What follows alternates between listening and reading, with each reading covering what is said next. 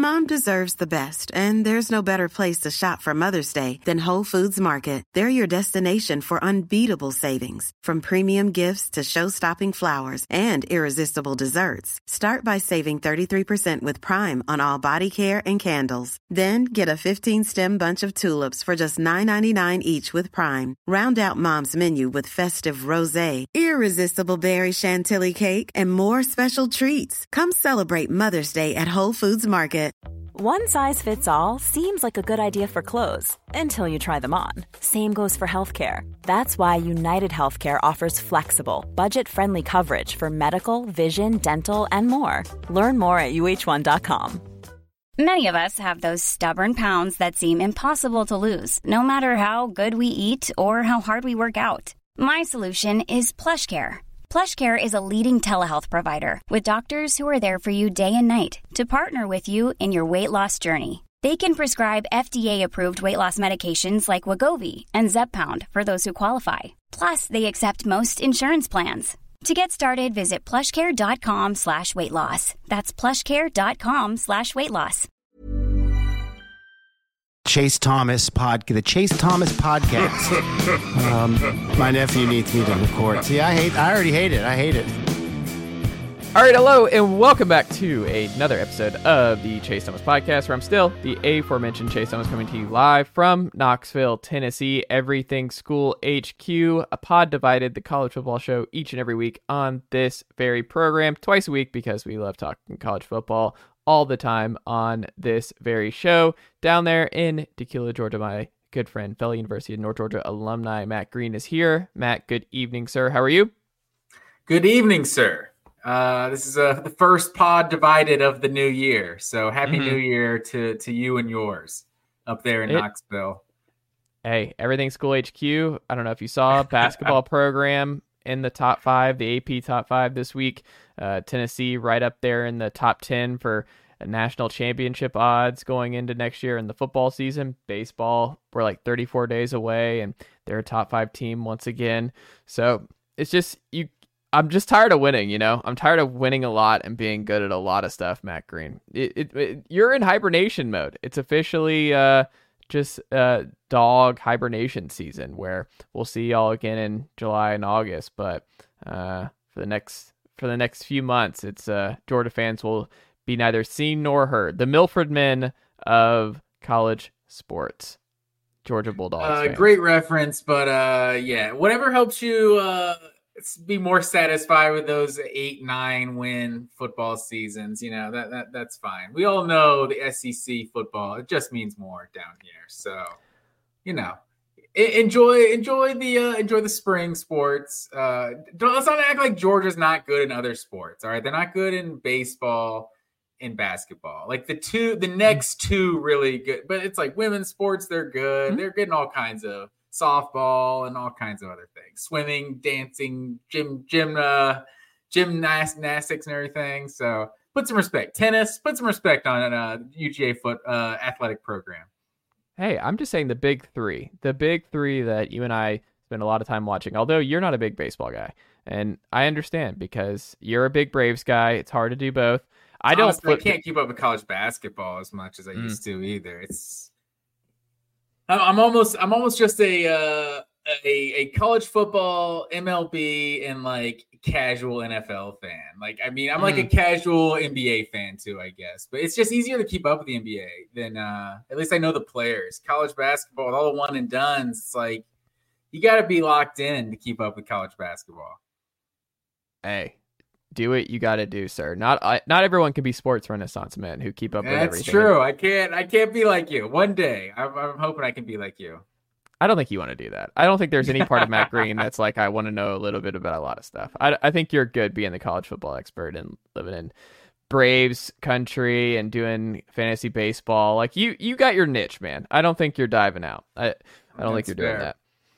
that. Uh, well, don't forget, folks, we do this show twice a week uh, here on the Chase Thomas podcast every Sunday night and Wednesday night, uh, talking all things college football. If you uh, enjoy this very show, don't forget to leave us a five star rating and write us a review on Apple Podcasts or Spotify. If that is indeed how you're watching, if you're watching us on YouTube right now, we appreciate it. Uh, growing more and more each day, 1.6 thousand subs, doing really well, full episodes, clips, shorts, all the good stuff. So if you're watching us there, uh, we appreciate it. Uh, make sure you drop a comment or like and subscribe if you have not already done so and you like all of these episodes each and every day here on this feed. Check out the homepage, all kinds of great content and links and more information about this very show chasethomaspodcast.com. And you can always email us and get in touch with us at chasethomaspodcast at gmail.com. If you have any college football questions for Matt or myself, you can do so there. Check out the newsletter, sportsrenaissanceman.substack.com, that grows more and more and does really good uh, traffic uh, each and every day on the Substack. So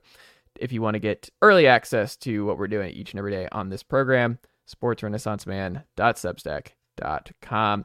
Matt Green, uh, it's Nico week here on the program. Uh, is, that, was, is that what week it is? It's Nico Ia Maliava. Do you have it down, sir?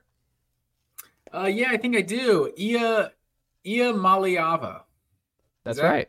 Iamaleava. Okay. Yeah, I, it didn't take me too long to er, to learn Uiagalelei, and so you know that's tougher. uh, his name is pretty phonetic, uh, mm-hmm. phonetically spelled. Well, I'm gonna get into mine, but obviously I watched a absorbent, exorbitant amount of college football on Monday uh, between Tennessee, then immediately to uh, Texas, so Washington. yeah, the, I basically had a triple header, and it was a lot. It was a fun time because all three games were fun. Um, I understand if you're not a Tennessee fan, then you probably didn't love Tennessee Iowa, but it was a lot of fun and for myself. Wisconsin was fun too. There's a there's a nice little uh nice little college football set or Monday, I should say. Yeah, uh, it felt like a Saturday in a lot of ways. Just how that's um, what I was um, thinking. Frank the Tank got a nice little Saturday plan. I didn't hit up Home Depot. I did not have time. Not enough and time. No, not enough time, Matt Green.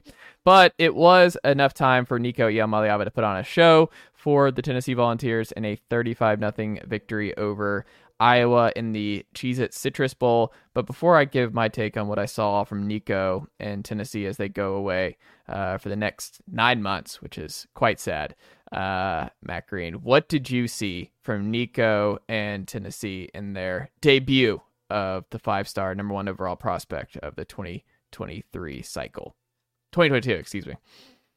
I mean, I think he definitely showed some of those flashes why this guy's a five star, you know. But um, you know, he's got all the tools.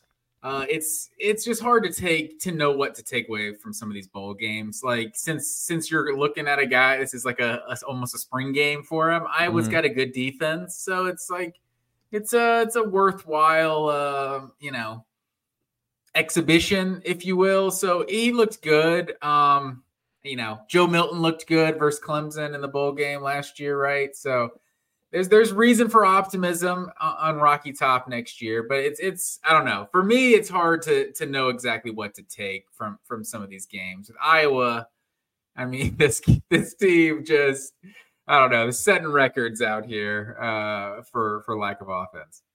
Hey, it's if ever it, look they, it's one of those things too. It was like a lose lose where it's like if Nico struggles, you're like, oh, it's panic, but it's also like, hey, this defense is one of the better defenses in college football, and for the most part, he shredded them. Tennessee didn't take any deep shots uh, in this game. I think they had one total deep shot uh, all day. The tackles were terrible. Uh, for Tennessee, uh, Dane Davis got obliterated in the right hand side.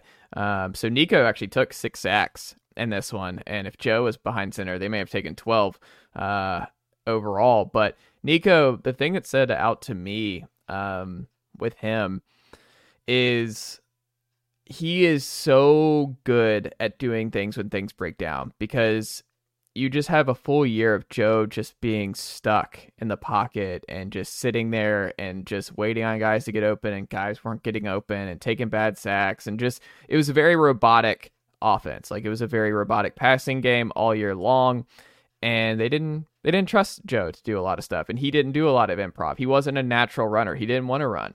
Um, you just didn't see it enough, and Tennessee was really missing that because part of what made Hendon Hooker so dominant two years ago was that defenses just they they were just frustrated because they were like, is he running? Because he was such a natural runner and he was so good with deep shots. He was so good in the intermediate. Like you just didn't really know how to defend Hooker because he had so many different ways he could beat you and he was so comfortable in the Heupel offense.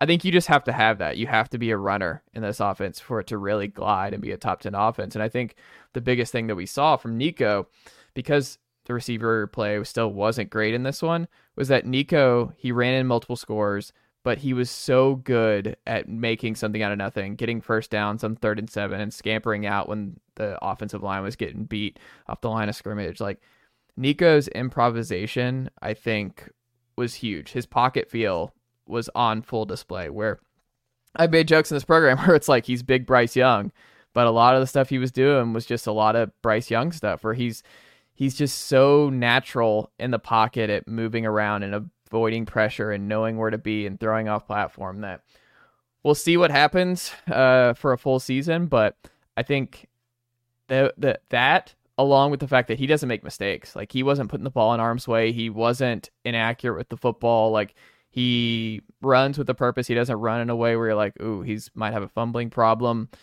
No, I mean he just doesn't. He's not going to throw a lot of picks. He's a very efficient guy.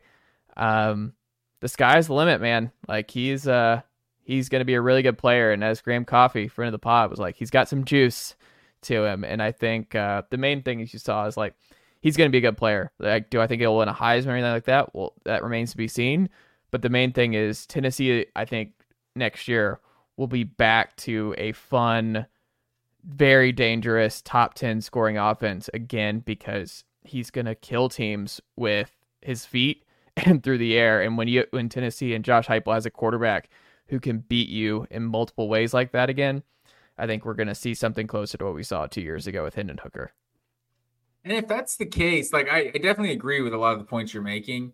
And if that's the case, like as a Tennessee fan, like aren't you kind of scratching your head of like why we didn't get a realistic shot at Nico early in the season? Like, I mean, after you lose to Florida early on, it's like, okay, let's let's start to play two quarterbacks here. Let's let's have some series set up for Nico playing like real snaps, like you saw like a like a Deshaun Watson or something mm-hmm. as a freshman, like a Jacob Eason or something as a freshman of like, okay, this guy's got experience, but let's see what this stud five star freshman is going to do, you know? So that's the one thing that's like, if you're this sold, not, not like, uh, talking shit about you or anything, but like if you're this sold after one full start against Iowa, like what would you have thought if he put together two or three series against Alabama, you know, like earlier in the season? Like I think I think with how just underwhelming Joe Milton was for for so much of the season, like I'm just surprised that Nico never got a realistic look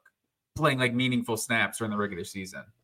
Well, I think part of it was just that like something tells me that Heupel knew early on this was going to be kind of a lost season, where like the receivers weren't as good as what we saw a year ago. More so, like what? Yeah. It's a lost season. Like let's prepare. Let's have this dude a whole season under his belt going into 2024. Maybe, but I also think, I mean, the locker room aspect to it was Joe was very likable. He was a friend to everyone else. He was the guy who Hendon Hooker passed the torch to. I don't, I just think part of probably a lot of it was locker room dynamics. Joe's a great teammate. Um, Nico and Joe are cool. I think there's just something about this year where if you all see it's a gap year, and my gut is if you gave True Serum to all the Tennessee coaches of like before the year, how did you how did you think this team was going to be?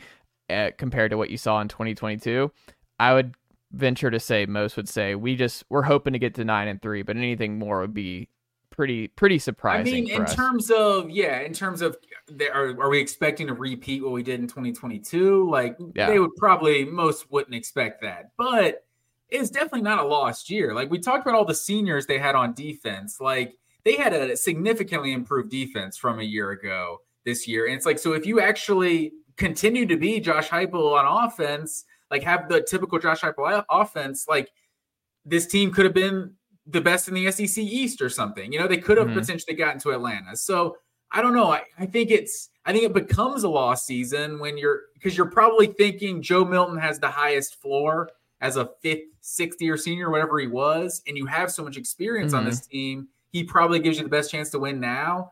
But I don't know. I, I as someone who lived through like the Jake Fromm and Justin Fields like conversation, like Jake Fromm was actually really good, and there was a huge conversation about playing the five star new shiny toy. So for to get underwhelming quarterback play and not ever see that five star freshman is just a little surprising to me. But it is what it is. It's fine. We're turning the page. You're still going to get two years of Nico, like in full years. And you go into next year in 2025 is like, hey, we're in the game now. I think next year, I was talking to a buddy about it today, was that I think Tennessee's game plan should be look, I mean, Ole Miss they're higher odds in the. It's wild to see how high Ole Miss's title odds are go nationally going into next year because this is uncharted waters. and this favorable to, schedule, I, I, believe. Right? Yeah. Is Alabama not on their schedule next year? I know they do play Georgia. I'm not sure off the top of my head. Uh, I, but if they do get Bama, guess what? They're going to get them at home. Like that's a home game yeah. for Ole Miss. So and they played them close at home two years ago. Final drive, they had the ball um, to win, and they didn't convert. Jackson Dart missed over the top and stuff. But um, no, I mean, I just think you look at next year for Tennessee, the goal should be make the playoff. That's the goal. And then 2025, year two of Nico. Um, I think a lot, Mike Matthews, Brandon Staley, some of these young guys are going to be sophomores. They're going to have bigger roles. And I think you look at 2025 as like, you need to be in position to be able to win a title. Like you need to be in the top seven title odds going into 2025. And 2024, just make the playoff, aim for that and see what happens. 2025, the expectations are everything. Like that's year five. That's a big tipping point. It's a lot of a lot of talent that should be a little bit more seasoned. You should have the most amount of depth you've had in a while. Year two of a Heisman type quarterback, like it that the pressure's on is the way I'm looking at the next two years. I think uh, I think you're onto something there. And also speaking of Ole Miss's schedule, like man, the SEC the SEC is about to be a lot of fun, man. Like because mm. we're talking about them having a weak schedule, like they're they're probably sleepwalking to six and zero. Oh. No offense to Kentucky and South Carolina, but they're probably yeah. going six and zero. Oh. But we're talking about them having a weak schedule. Then they got LSU, Oklahoma, Arkansas, Georgia, and Florida. Mm-hmm. Like mm. SEC, there's not going to be many weak schedules. It's going to be a lot of fun. I think so, sir. Um, Matt Green, the Georgia Bulldogs. Though you get Humphrey back um, in this one uh, this week, so that and there's the portal comes back. The five star kid, um, Ladd McConkey and Brock Bowers officially off to the NFL. Um, but before I uh, pick your brain about that, Matt Green, the dogs they destroy Florida State. Um, it was not close. It was never close. It was it was tough uh, for the Orange Bowl onlookers who made the trip. I feel bad for the Florida State fans who made the trip down, or even Georgia fans who uh, paid a lot of money potentially for that trip to go see um, the dogs. I'm sure eviscerate. Georgia fans still had a lot of fun watching a 60 point win. Yeah, maybe. I mean, it, maybe. I just look at it as like when there's so many dudes out. I that's what I want to ask you because I saw some culture stuff about this after and a lot of people were ripping Florida State, and a lot of people were saying like there was a lot of divisive comments from both sides of the aisle here. Where do you fall, Matt Green, on what happened between Georgia and Florida State in Miami? So, uh, so you want me to get into the culture things, or are we talking about the actual game? The culture thing, and then let's get into the actual game. Um, in terms of that, so I think two things can be true, and so I, I like to I, I compare this to um kind of like how we talk about professional athletes like like so we uh there's people who criticize Michael Jordan, you know, because he wasn't like an activist for his community and stuff like that. But but you hype up like a Bill Russell, a Kareem Abdul-Jabbar, like he was an activist, he did whatever, right? Stood up for for causes and stuff. But you can elevate one guy for doing that but you don't have to downgrade another guy for not doing that, right? Like this guy's extraordinary because, along with being a professional athlete and everything, he also thinks whatever is important. So you can hype up Georgia's culture because I think it's it's right to.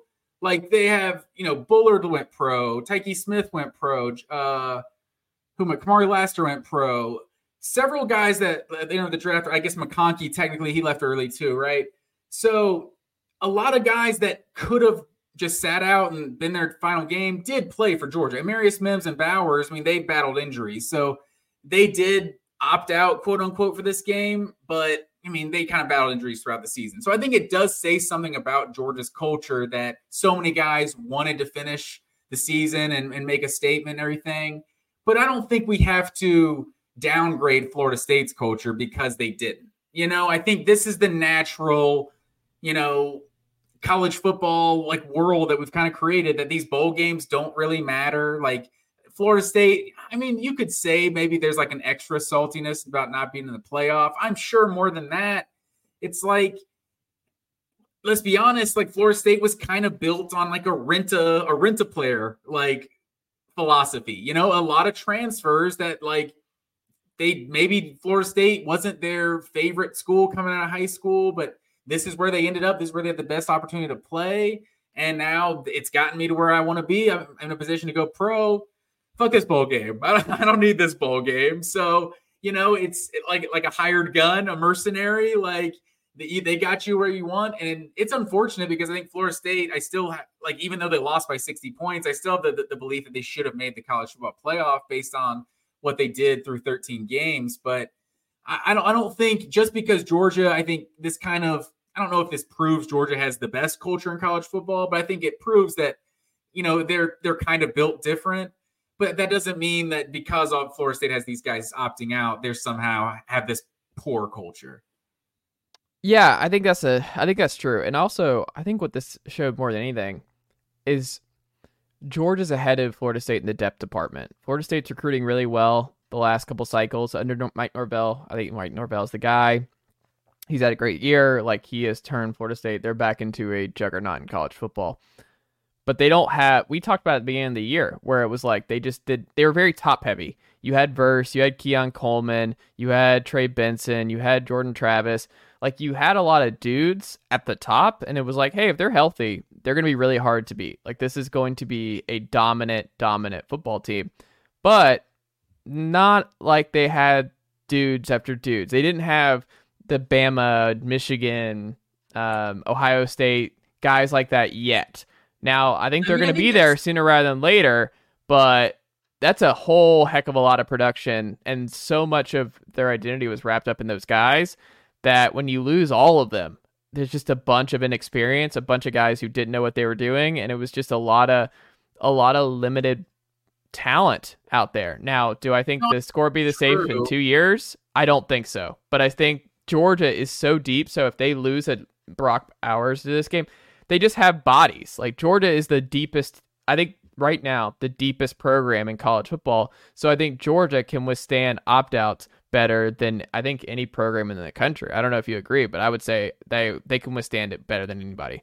I think that's true, but it's not like these two teams had anywhere close to the same number of opt outs. Like I saw a graphic that was like said that they both had like 27 players based on like the yeah. portal and it's it's like Georgia had a bunch of third, fourth stringers, the dudes that weren't playing that were transferring. Like this was basically Georgia's Georgia's first string. Like Bowers yeah. may have been out and Amarius Mims may have been out, but like this was Georgia at full strength, just about playing against Florida State's entire second, third string uh, with like yes. a fourth string quarterback. So it's like it's not even fair. Like I hate hearing people that are like, yeah, but if you were anywhere close to Georgia, like you wouldn't have lost by 60. Like you could at least like lose by like 30 or something. It's like we had our third, fourth string quarterback. It's like Georgia is possibly the best team in the country. Like yeah. Georgia potentially could have beaten Florida State handedly with their starters. Like we don't know, but with, without without the uh without everybody, every key player, it's not like it's just yeah. a few guys here. Like I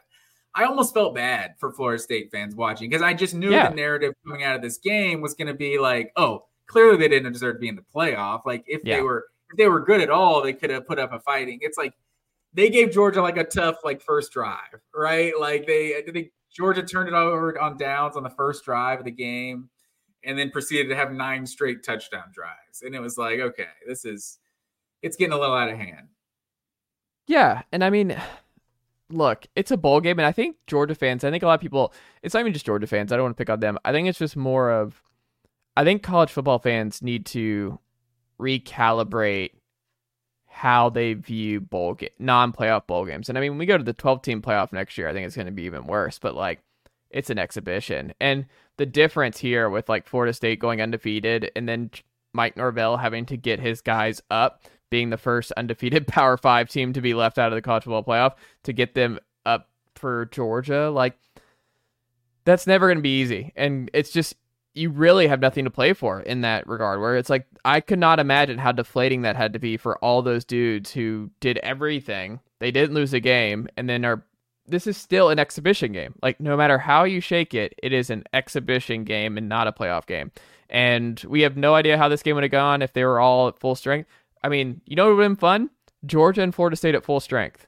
Like that would have been yeah. a lot of fun. I think it would have been a close game, and we could actually have some narrative conversations. Maybe it's not a close game. Maybe Georgia still beats them uh, handedly at full strength, and then we can talk about first that. round game if Georgia would have beaten Alabama. I'm not sure if, if, if that's true. Texas still jumps them or, or what, but yeah, it's definitely unfortunate. I um, you know, I don't know if I'm with Kirby. Like, if it's an indictment on the entire bowl like landscape, like not every game had like this many opt outs.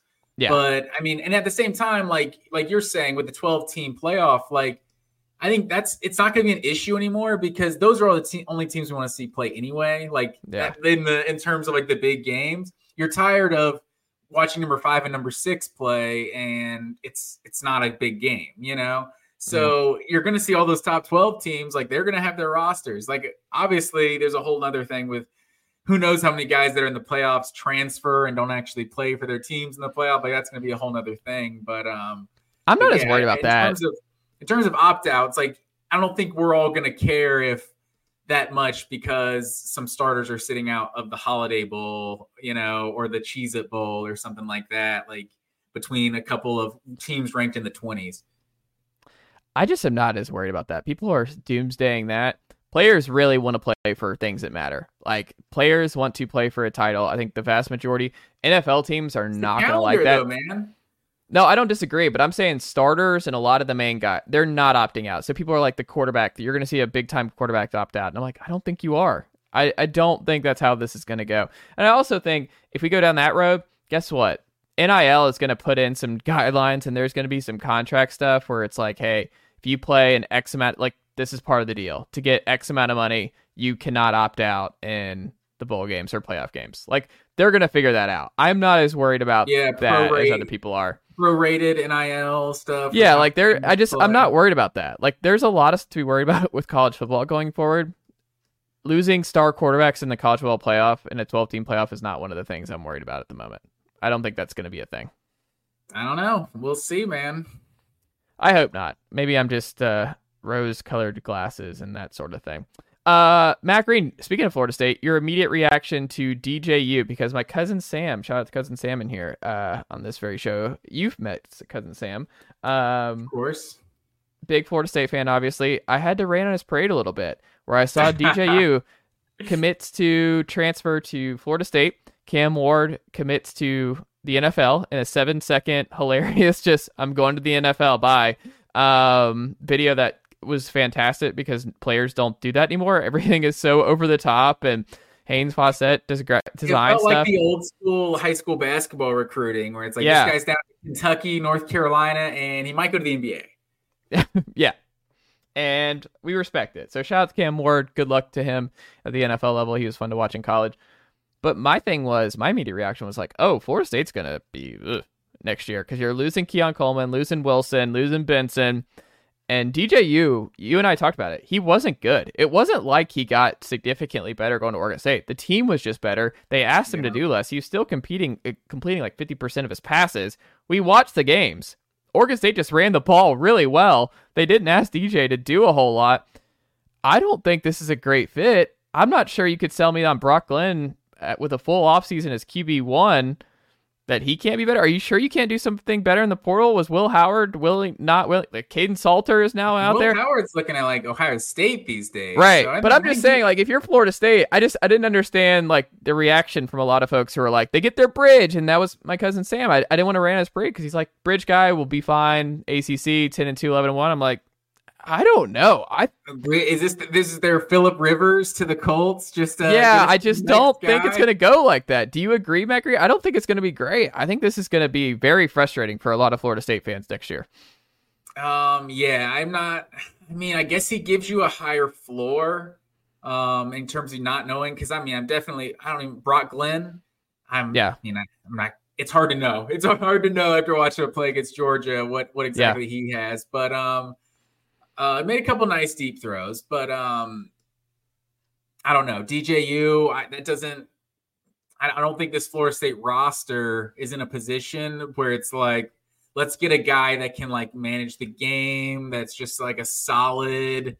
Uh, you know, he can make some plays here and there. Like I think they they kind of need a difference maker at quarterback. Like Jordan yeah. Travis was like low key like most of their offense. Like they had obviously a good running game this year, but I mean, but he was in the Travis Heisman conversation. Around, made plays. Yeah, it's like he kind of DJ. He's going to be in the Heisman conversation yeah. next year and he may and he I don't know he he has games where he's like a workhorse back and he's just like yeah. getting tough yards, but then you have other games and I don't know he just seems like he doesn't want to get hit. So I don't know DJU. It's hard to uh to be too high on that, but I mean I guess I don't know that that's why I would I think Florida State fans are so frustrated because Georgia fans we might you know, you might see the articles. It's like, oh, Georgia would be favored against all these t- playoff teams on neutral field or something. But we're like, you know, we we didn't do it this year.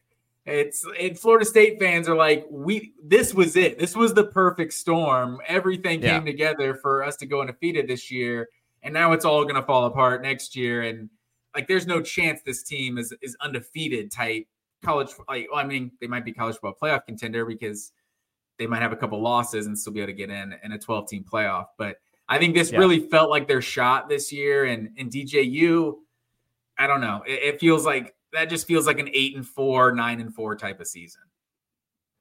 Yeah, and I just after the kind of year you just had, and then to get left out, and then the first year of the 12 team playoff, you're looking at like an eight and four, nine and three type. I just I don't know. I just would be very disappointed if I'm a Florida State fan because I think you could have done better. And I think Cam Ward would have been huge for them. And it's just kind of a bummer. I'd be like, man, we could have kept this thing rolling because you got a, a very talented uh, I think is his name, Luke Kromenhoek. Um, he's in the top 10 of this class of quarterbacks. So you can let him sit for a year. If you have Cam Ward, you feel good, then you just plug and play with him and you just keep this thing humming.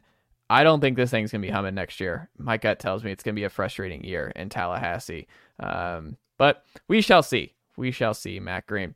Um, what was not frustrating, sir, was the college football playoff semifinals. So my first question to you was that the best semis ever as we put a bow on the four-team playoff era uh, a decade later, sir?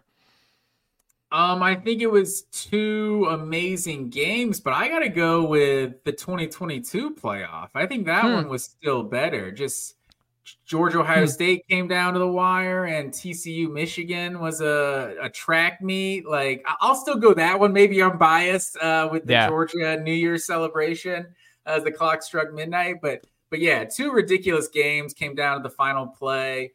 Um, it's almost hear me out here. It's almost as if we all overreacted to the same couple teams being good for a while, and this four team playoff is actually a good idea. I don't hmm. know. That's just that's just me. I'm a, I'm a big four-team playoff guy. Um, so I, I just I thought you know when we when we saw Alabama dominating people, we're like, oh, we're getting these terrible playoff games. It's like okay, that that doesn't mean that the the system is messed up. So mm-hmm. I it was it was an awesome game. Um, I feel like me and you were probably over here breathing a sigh of relief when we saw Alabama lose this game and Nick Saban finally go three years without winning a national championship at Alabama for the first well, time. some people are saying he hasn't won one in six now because they're not counting the COVID year. The they're COVID. saying he hasn't won a non COVID title since 2017. I can I'll give you an asterisk on like on the Dodgers or the or the Lakers, like those weird season, the bubble and stuff. But college football wasn't even that different. They played an all SEC schedule. That's that what year. I push back against. Where I'm like, that was actually harder. You could actually make the case. I understand like the yeah. environments weren't as strong, but like to go no, undefeated and to run the gauntlet in the SEC with the offense and dominance that Alabama had I just they don't get an asterisk. That that counts, folks. That but also the bubble. Like I could go on a whole rant about that. I'm like that. You could make the case that was harder because you're away from family. You're in this like a like just away in this uh, literal bubble away from everybody, and you're doing these games like it's an AAU tournament over and over again. And I don't know. I think it was hard mentally. I think that was a really hard thing to do. A lot of people months, talk about yeah. like maybe the best basketball was being played just because those dudes were so focused and everything yeah. like that. It was fun. Um, but yeah, well, it, I'm, I'm, i push really, back on the COVID championships. Don't put really an asterisk say, by them. Yeah, I'm, I'm, not really going off on that. I'm not dying on that hill. And people, it's really the LeBron haters out there that want to yeah. put an asterisk on the the Lakers bubble title. But um, how do we get off on that tangent? Um, well, we were oh, talking yeah, about the best but, ever. But talking about Alabama, and now it's one championship in the last six years for Saban. But mm. so ultimately, we were wrong about you know what this team was capable of accomplishing with Jalen Milroe. Hold on, I, hold on, hold like, on. We, we. I mean, you're were you predicting them to go eight and four and Saban to retire? I'm saying they were closer to eight. There's never been a faster or easier way to start your weight loss journey than with PlushCare PlushCare accepts most insurance plans and gives you online access to board-certified physicians who can prescribe FDA-approved weight loss medications like Wegovy and Zepbound for those who qualify. Take charge of your health and speak with a board-certified physician about a weight loss plan that's right for you. Get started today at plushcare.com slash weight loss. That's plushcare.com slash weight loss. plushcare.com slash weight loss. Hiring for your small business? If you're not looking for professionals on LinkedIn, you're looking in the wrong place. That's like looking for your car keys in a fish tank. LinkedIn helps you hire professionals you can't find anywhere else, even those who aren't actively searching for a new job but might be open to the perfect role. In a given month, over 70% of LinkedIn users don't even visit other leading job sites. So start looking in the right place. With LinkedIn, you can hire professionals like a professional. Post your free job on linkedin.com slash people today before than they were a national title contender. And I'm standing by that. How, how can you possibly stand by that? They went 11 and 1, won the SEC. I mean, they Tennessee was up 20 to 7 at the half. They like on the road in Tuscaloosa. Okay, this is a got, team that was on the ropes with USF, Matt Green. This is a team that barely beat Arkansas. This is a team that barely beat Texas A&M. This is a team that needed a prayer to beat Auburn, a bad Auburn team, and Jordan Hare. This is an eight and four, closer to an eight and four Iowa ass team than they were a national title team. Matt Green. I will die on that hill. No, and I'm and so if you would have let me finish, sir, down there. I feel like our assessment of this team was mm-hmm. still kind like was still accurate. Like because yeah. I feel like they were flawed. But you look at the SEC West and their opponents this year, there were not a lot of just like really good defenses to expose Jalen Milroe. And I think at the end of the day, like I, I obviously as a Georgia fan watching this game, I'm like, how did this Alabama team beat Georgia? You know, I just mm-hmm. it felt like they were this felt more like the team we saw Alabama play most weeks. The one like you're saying that barely beat Arkansas, the one that needed a prayer to beat Auburn. Like it felt more like, yeah, Milroe's good. This team is good. This defense is really good. One of the best in the country. But they're just something they were missing offensively. And even with all that, you're talking about they're close to eight and four.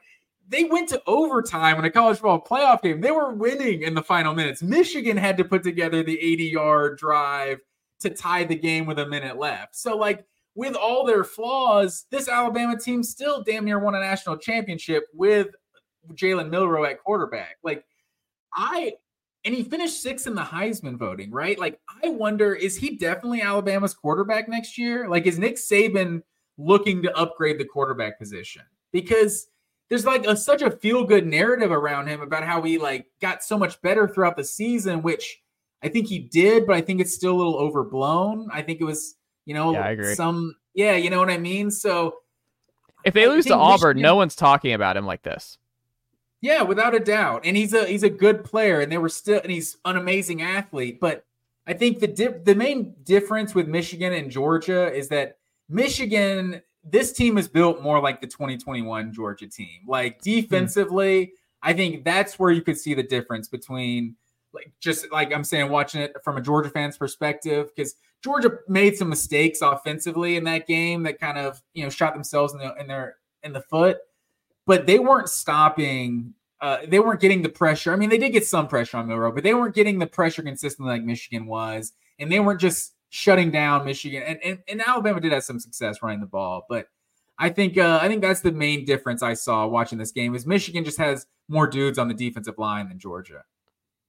No, I don't. I don't disagree, sir. Um, but you know, hey, this was.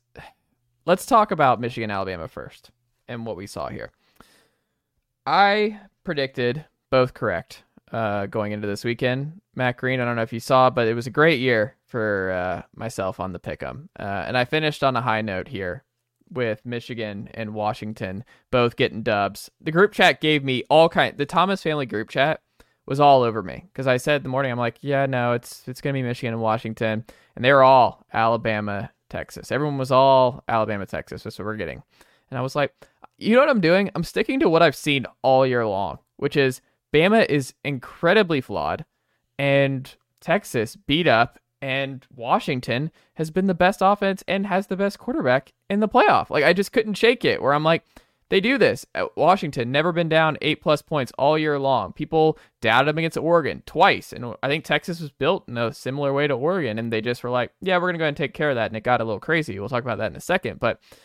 I just looked at this Bama team. It was just like people kept it's really hard because Nick Saban's the greatest college football coach of all time. It's really hard to just accept when things have changed, right? We've what we just did is we gave Clemson the last two years, Matt Green, the benefit of the doubt because we're like we've seen Dabo build a dynasty at Clemson. We've seen Clemson beat Alabama multiple times. We've seen them win a national title with a true freshman quarterback. We've seen Clemson just keep this thing humming and be a, na- a real national title contender over and over again so that when they start fumbling and they start not falling off a cliff, but going more towards that 10 and 2 route where there's just clear problems, but you're like, they're Clemson, and I just I've seen them win a lot of big games. I've seen them do stuff that it's really hard to let that go and just be like, you know, they're just not that anymore. They're just like an, a, another good team. They're closer to Penn State than they are uh, the Georgias of the last two years, and I think it's really hard for us as analysts and fans to look at You're this. saying and Alabama's closer to Penn State? I'm saying this year, yes. Like I'm saying that they were a close. I think that's a close game this year. I think those two teams were closer than like the Georgias of the last two years. I don't mean, think there's about how that one Penn true. State Michigan game went. Like they were down like a touchdown in like the third quarter. You're like, no, No, this lead's insurmountable. Penn State, they can't do anything. They couldn't even. They couldn't score at all. I mean, you look at Bama. What did they do in the second half? They took the ball out of Jalen Milroe's hands. Like he was not throwing the football. They were like, we're running QB counter. We're running the football a bunch with him. We are power, and they ran the ball well. Bama ran the ball uh, well against Michigan, but all that to say, Matt Green, I just didn't feel like this is the Alabama of old. And people just kept saying after they beat Georgia, it was the Alabama of old. But I'm like, I don't know. I think if you play Bama, Georgia 100 times in the bins, I think Georgia wins that game probably 90 out of 100 times. Like, I didn't come away going, Bama's back. I came away, Georgia had a bad day, had some injuries in the line. Ladd McConkey wasn't 100%. You had, obviously, the, the missed call and the catch, and who knows how different the game is there. But, like, I didn't come away going, wow, outclassed. It's just Bama won in the trenches that day. You know who didn't win in the trenches? Bama against Michigan. So you saw that it could have gone the other way. Maybe that it doesn't happen again that way. Michigan is the best team in the trenches in the college football playoff. We saw that very evident um, on Monday afternoon. Well, and that's I why I, just- think this was such a great season because I Yeah. think they just found ways to win games. And I'm not, I'm not into all the composite rankings saying this is the most talented team in college football based on recruiting rankings. Like this was not the most talented team in college football, No. but they just they found ways to win most games, and they almost found a way to win this one. And it's almost a testament to Nick Saban because this was an incredibly flawed team that Absolutely. he dragged to the college football playoff. And they just didn't have dudes. Like Burton obviously didn't step up in this game. No Isaiah Bond. Um, Malik Benson, big Juco transfer. He's now in the portal again. He doesn't do anything. You didn't have the tight end dynamic that you had last year with uh, Latu, who was a good saving uh, security blanket for Bryce Young um, when those guys weren't open. You didn't have the elite back that you had a year ago with Jahmyr Gibbs. Like since um, why, uh, why am I blanking on his name? Uh, not Justice Haynes, who came in was good. He's gonna be a good player for. Uh, I mean, Bama yeah, that was the first game I feel like I've seen him really play. McClellan, Jason McClellan. Um, which he was okay, but he's just not a world beater. Like he's not a Derrick Henry. They just didn't. They they don't have the dudes, and obviously they had the offensive snap problems, and that center is now in the portal as we record this podcast. But Green, I just looked at it. I was like, defense was fine. They held up their end of the bargain. They gave Michigan all kinds of problems. But this was not an elite Alabama team. They're good. They were solid. They're well coached. But this offense wasn't scary. This offense struggled. The offense came apart at the end when they needed it most. They had some issues, and they just don't have the dudes that typical Alabama dynasty national championship teams have. And I don't know. Maybe they get them next year. Maybe they bounce back. But I I don't know. If I'm a Bama fan, look, you've won a lot. It's been great, but I think the better team won on Monday afternoon, and I think Michigan showed a lot. That JJ McCarthy drive to, I mean, I was texting you during it. It's like the JJ McCarthy legacy drive was big time. Like he had so many big time throws in that drive. He made plays when he had to. Wide receivers made plays when they had to. And then, I mean, there was some weird stuff at the end, like Harbaugh with the timeout with the one uh, when they could have just gone to overtime to snap it again. You had the crazy punt that that kid almost had a disaster where he would have never been allowed back in Ann Arbor Yeah. if he like just the game had it all. Like I love this game. I love the venue. Obviously, the Rose Bowl it was a great venue for college football, but um, I just came away. Michigan, I think, is the best team this year. People have felt it. I picked Michigan before the year on this program to win the national title, um, and it's just it was one of those things you just had to see it. You had to see Michigan finally do it, and they get their first college football playoff win against Nick Saban, and they earned it. I think they they you talked about on the pod, Matt. You were like, I don't know if JJ McCarthy can go out and win a, this game for Michigan, and I think he deserves credit because JJ took some shots, but he also, man, he stepped up big time late in this game. No, he definitely did. This is uh this is a legacy game for him for sure. But but like you're saying, like this this Alabama team was flawed, right? Like they they they definitely uh the defense played great in this game for for Michigan uh, without a doubt. Like without that muff punt in the, the first half, like Alabama's offense really did just about nothing until that Mm. that, that final field goal drive. So um, Alabama's offense really, I I came away obviously, I came away thinking Georgia's the best team in college football. What are we doing? Like how did how did Georgia lose this Alabama team? Um, but yeah, Michigan without a doubt. Like I've I've questioned JJ McCarthy all season. I still question JJ McCarthy to be honest because we might not see that interception in the stat sheet on the first play of the game, but it happened. We all saw it. It was a terrible decision to start this game. He gets saved because Caleb Downs' his foot is an inch out of bounds before he jumps. Um, but that would have been a, a backbreaker to start the game. Like obviously they plenty of time to bounce back from it, but you know the stats look good for sure. A lot of a lot of run after the catch. Like not I'm not trying to just pick pick at JJ McCarthy here. We give the quarterback probably too much blame and too much credit. Um, it was obviously a great game for him, but I mean, I'm still like he gets into a, a shootout next week with with Michael Penix. Like my money's still not on JJ McCarthy in that situation. We'll get into how we think uh, Sunday's going to go, or excuse me, Monday night's going to go ne- on the Sunday night show. But I'm still back and forth on that one. I'm with you. Like I, I still am going to probably pick Michigan, but man, picking against Washington has been a foolish, foolish thing to do.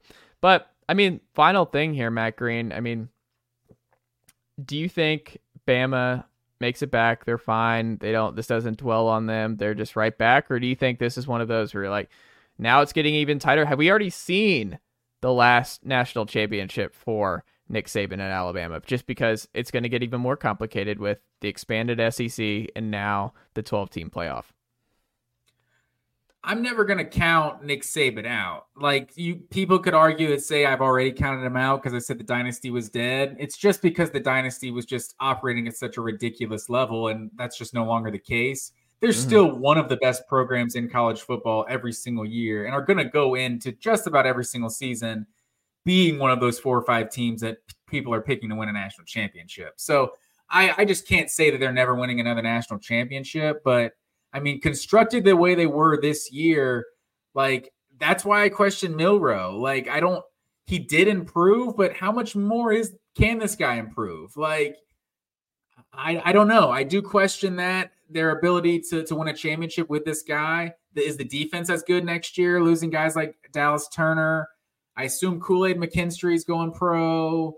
Terrion Arnold probably going pro. I, I haven't seen uh, the, the, guys on their defense yet to this point, but I don't know. We'll, see. But I mean, you know, Alabama's going to be loaded year in year out, and, and it's hard to. I, am never going to say that Saban is just he's not going to win a national championship. I don't know. How, he can't have that many more years left, but uh, you can't count him out.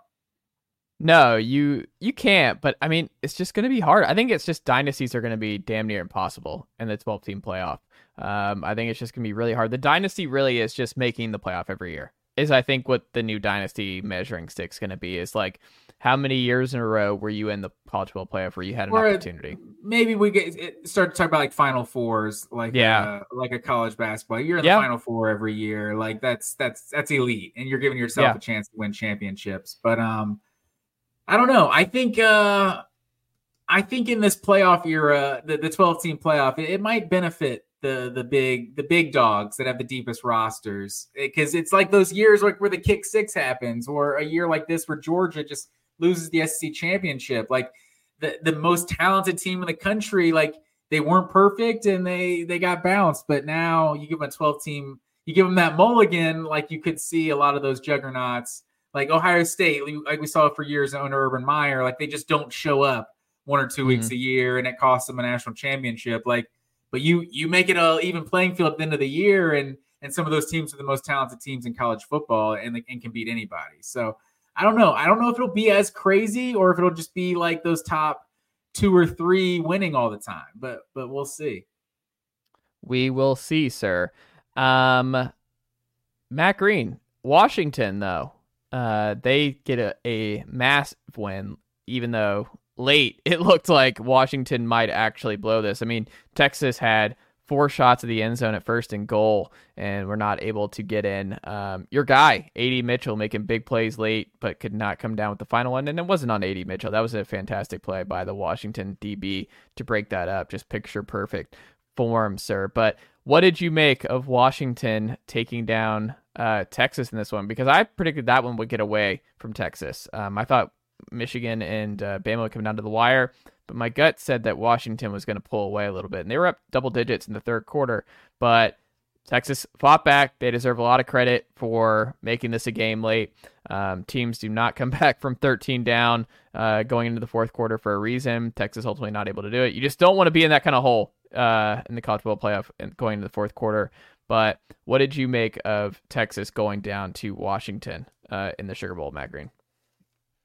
Yeah, Adonai Mitchell with a uh, kept the touchdown playoff streak going. So he scored a yeah. touchdown in all five playoff games he played in, but uh, but can't get that that third straight national title. Um, but yeah, this this was absolutely uh insane there at the end. I like it felt like Washington really, and, and that's why I, I told you like as much as Texas felt like the better team, I couldn't get this out of my head that like they feel just like Oregon. They feel like the hmm. same team as Oregon and on paper, we all think Oregon is better than Washington, but they just Washington just beat Oregon twice. And I don't, I didn't, I wish I would have looked up how many games Washington wasn't favored in this year. It wasn't many, um, mm-hmm. but every time they were doubted, they uh, they they've shown that, that they're legit. And Michael Penix Jr. like his legacy is just off the charts. Like I mean, I I was questioning Michael Penix Jr. down the stretch. Like I think Rome Odunze should have been a Heisman finalist over him, but this was his this was his Vince Young, his Deshaun Watson potential moment of like, okay, he might not be the Heisman winner that season, but he's the guy that everyone remembers for that college football season, and he's got the potential to do that. Throwing for 400 yards in the in the in the semifinals, like, I mean, eh, I mean these receivers like by themselves are just mismatches. But if you're gonna put a perfect ball, on, like it's like they didn't even have to have the elite receiver advantage. Mm-hmm. It was he just put it right like on top of everybody. Like he was just making perfect throws uh, the whole game, and and Texas didn't have much of an answer, and they controlled the clock, which is is was really the blueprint uh, for when they beat Oregon uh, in the Pac-12 championship. I just am so impressed by Michael Penix. Like he's just I don't. I saw someone who did like a um, I don't know how they do it, but they were able to re- ed- edit the footage and make him right-handed and what it looks like if he were throwing these darts right-handed, and it looks almost identical to Philip Rivers. Like all of his stuff just looks like prime Philip Rivers, and it's just kind of funny to think like how much our perception skewed just because he's a lefty. Um, yeah, I but, can't not think he's Tua while watching Yeah. him play. Like he just he looks just like him. But they guess what? They didn't trail by eight plus in this game, Matt Green. They they keep that streak alive. Washington just doesn't do the dumb stuff. They don't get themselves in a hole. They were protected. Michael Penix. Well, I don't think Michael Penix was sacked in this game. Um, he doesn't throw a pick. He is just good, and people were worried about the Washington front versus the Texas defensive line. Texas defensive line was good, especially the interior, but it just didn't matter. Like Penix was just on the money when he needed to. And also, what I was most worried about with Texas was like, I think these NFL receivers with Polk, McMillan, and Odunze, I just don't think Texas has the horses out uh, in the secondary to keep up with these guys. These are all three NFL guys, and it just they're not 2019 LSU with Ja'Marr Chase and company, but they are good. And this is an elite, elite offense that's just really, really hard to stop. And it's just it. You, hats off to Washington because they just they know what they are. They know what they're how they're going to attack you, and they're just going to keep doing it. And you're not going to be. Most teams are not going to be able to stop them because they just don't have the dudes to to do it. I don't want to toot my own horn, but I think I threw out that diet 2019 LSU after a couple games this season. Uh, these receivers are legit, but you're exactly right. I mean, they just they could not guard these guys, and even with all that, they did have a Texas did have a chance to win this game at the end. And I was on with Mm. how it ended. I was honestly shocked that Texas did not pull this thing out. Like, Yeah, and especially for Dillon Johnson to get hurt on what what really should have been almost the final play of the game. Like they, sh- I don't know why they didn't knee the ball three times. Maybe even do like the run around for three or four seconds and knee it three times.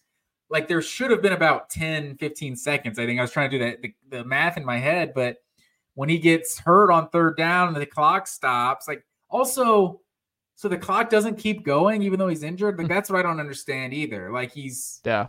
it's a running play. He's down. I, I didn't understand why the clock stops there. But then and then you got the the kick catch interference. So they're starting that drive on the 30.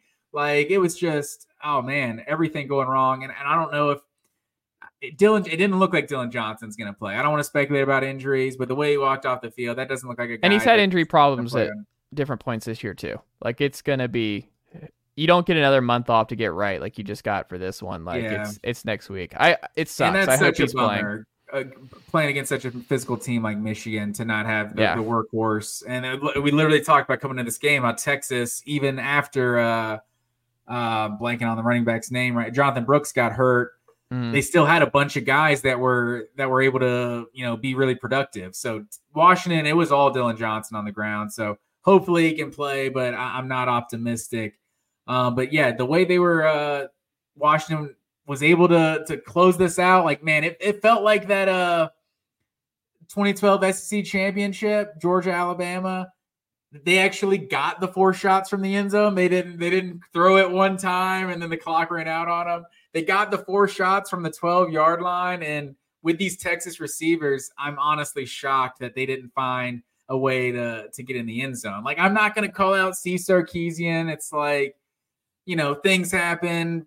It's plays happen here and there, but Well, we can call him out for one. The first off- play was insane. That check down to the right, that just throw to the right was insane. and that being was like an offensive guru type of coach like you don't have you don't have the play like from the 12 yard line to get your team to the national championship like something that you're like this is this is the play we got dudes at receiver like i don't know it just you throw up the fade you throw like you're talking about the one in the flat like mm-hmm. like you, you should have taken four shots to the end zone and and i don't know maybe you don't have enough I would have just gone to AD Mitchell four times in a row. Like that same move, Honestly. four times in a row. Yeah, and he, he had single coverage, I think, Yep. every play too. So, yeah, I don't know. It just you you got to be frustrated with the offensive coach, you know, like to uh to not have something better in that situation. I ask you here as we wrap up here, Matt Green. Quinn Ewers proved a lot to me. I think Quinn was good. I, I was interested to see the reaction to that. I was like, Quinn was fine. He wasn't the issue. And I think Quinn played really well in this game. And I'm very curious how this offseason goes with Texas because I'm sure there's some Texas fans who are like, Ken Quinn, thank you for the time, but we are ready to like Arch is here. Like is Arch and the Manning family okay sitting another year if Quinn decides to come back? Like I am very curious how this goes for Texas this offseason because I think you can make the case because they're bringing a lot back and they're right there, obviously, in the blue chip ratio and they're coming to the SEC. You kind of want to have the continuity of Quinn um, coming over to make things a little bit easier. But also, is that realistic with Arch and everything else? I, I don't know. Like they're in a weird spot. But also, if he hadn't just got if he didn't go to Ohio State out of the gate, do you know where he'd be great for a one year just transfer?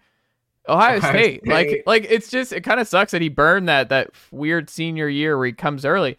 Because I'm like Quinn well, I mean, Ewers. You think about this. You think about this year. Like I think Ohio yeah. State could have used Quinn Ewers this year as well. Oh, 100 percent. Won the national championship. That's basically yeah. what they were missing. So I um I don't know. I don't think you can worry about Arch Manning at all. To be honest, I think Quinn Ewers has the potential to be the number one pick in the 2025 draft. Honestly, like, I think. I mean, I think he's right there. Like I think Carson Beck, Quinn Ewers like they are like probably the two best quarterbacks coming into next season. I mean, who who are the Shedeur Sanders will be in that mix. Shedeur Sanders, um, JJ McCarthy. We'll see how he does if he comes back. I don't put him in the. I, I wouldn't either, but I'm just saying he's level, back. I don't know. But but yeah, in terms of the contenders, I mean, is he? He's definitely back, right? He's not going pro. I don't. I don't, I don't think JJ McCarthy's going pro, right? Everyone else seems to think he's better than I do, uh, but I don't know. So I think Quinn Ewers is uh, uh, one of the better quarterbacks, one of the best quarterbacks in college football. So, yeah, I don't. Yeah, if Arch Manning isn't cool sitting for two years, I don't know. Arch Manning, it's obviously he's got his own aspirations, but this is the richest backup quarterback we've ever heard of, especially in college. Like this man's gonna do the Matt Leinart, uh, Chase Daniel thing just just for, straight out of high school. Uh, well, it's also like he does. You only need two years of tape. So if he sat another year, Texas goes on a deeper run. He gets to continue learning, sitting, waiting, that kind of thing, getting better. And you don't need to. I mean, there's plenty, yeah, been plenty of guys that Trubisky, Mark Sanchez, like there's we, have seen guys go top. I just don't feel like the Manning family wants year. him to be a one and done, like one college football season then go pro. That doesn't feel like a Manning thing yeah. to me. I mean, those are both like four year starters, right? Yeah. So I just, I don't know. I have my doubts about that one. Yeah, you could be right. Uh, I don't know. It's and you don't. He's still got time. Still got plenty of eligibility. I, I the point is, it's an interesting offseason ahead in Austin because That's I fair. have no. I could see it going either way there. I, I'm very curious to see what happens. I also think, talk like I was talking about FSU earlier, like this kind of being a perfect storm for them. Like, I think this Texas was a little in a little bit of a perfect storm season this year. Like, hmm it's going to be a lot harder to get to the college football playoff going through this new 16 team SEC. Like there's some gauntlets. Like your schedule was undoubtedly easier in 2023 than it's going to be for the foreseeable future. And if they had the cachet of being a national champion coming into the SEC, they could start to recruit. Like, not that Texas isn't recruiting like a big time program, but even take that to the next level. Like, this could be as close as Texas gets for the next few years. Like the SEC is uh it's it's a little bit different than the Big 12. Oh no. I uh I don't disagree. But I also you know Bobby Bowden talked about that with the ACC years ago. Yeah, that's why they like, ultimately what? made the dis- because they were independent like in like the yeah. 80s and everything, right?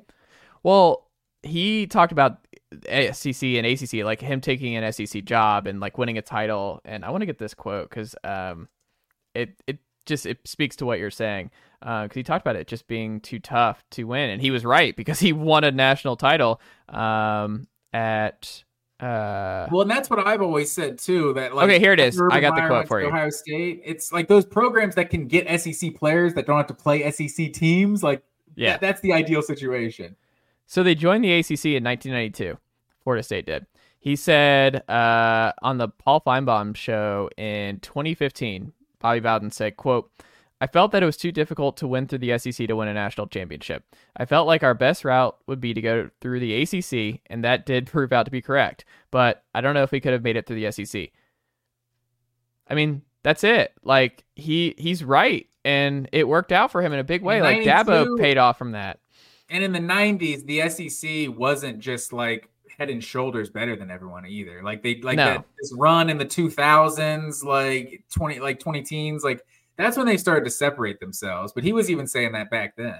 and I'm not saying that's a shot. I'm saying that's smart. Like Bobby was smart, and he won titles that way. And because, like, look, man, everyone's like, "What's your strength schedule?" You know, what's cool, just winning championships. You know who wasn't complaining? Clemson fans of like, "Oh, this ACC schedule." You know what they enjoyed? Winning national titles in like seven years of elite quarterback play, and they won a bunch of games. That's nice. Like that's that's really what people want. And if Michigan wants a title, guess who doesn't care that like ten of their game regular season games were just sleepers and didn't matter? Because guess what? They ended up winning a national title anyway. The SEC is just going to be a they- bloodbath.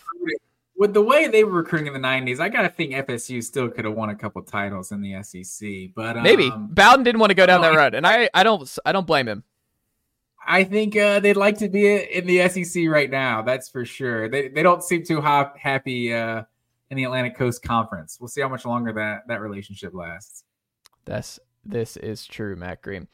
Well, that is all we've got here. We'll be back on Sunday night to do our uh, national championship preview, our last college football game of the 2023-2024 college football season.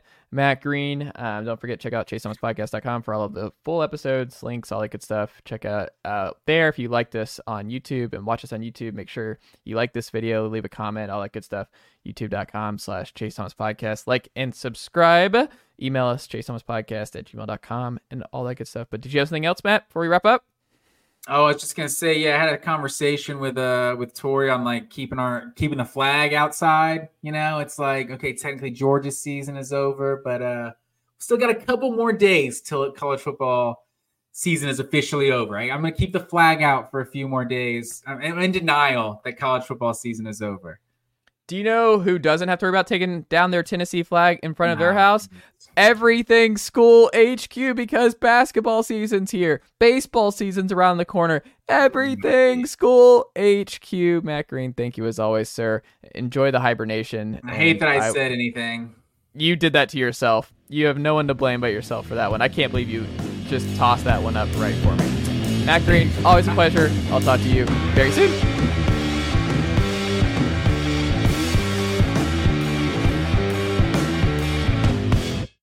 Nicely done, nephew. Chase Thomas Podcast. Hell yeah. Mom deserves the best, and there's no better place to shop for Mother's Day than Whole Foods Market. They're your destination for unbeatable savings, from premium gifts to show-stopping flowers and irresistible desserts. Start by saving 33% with Prime on all body care and candles. Then get a 15-stem bunch of tulips for just $9.99 each with Prime. Round out Mom's menu with festive rosé, irresistible berry chantilly cake, and more special treats. Come celebrate Mother's Day at Whole Foods Market.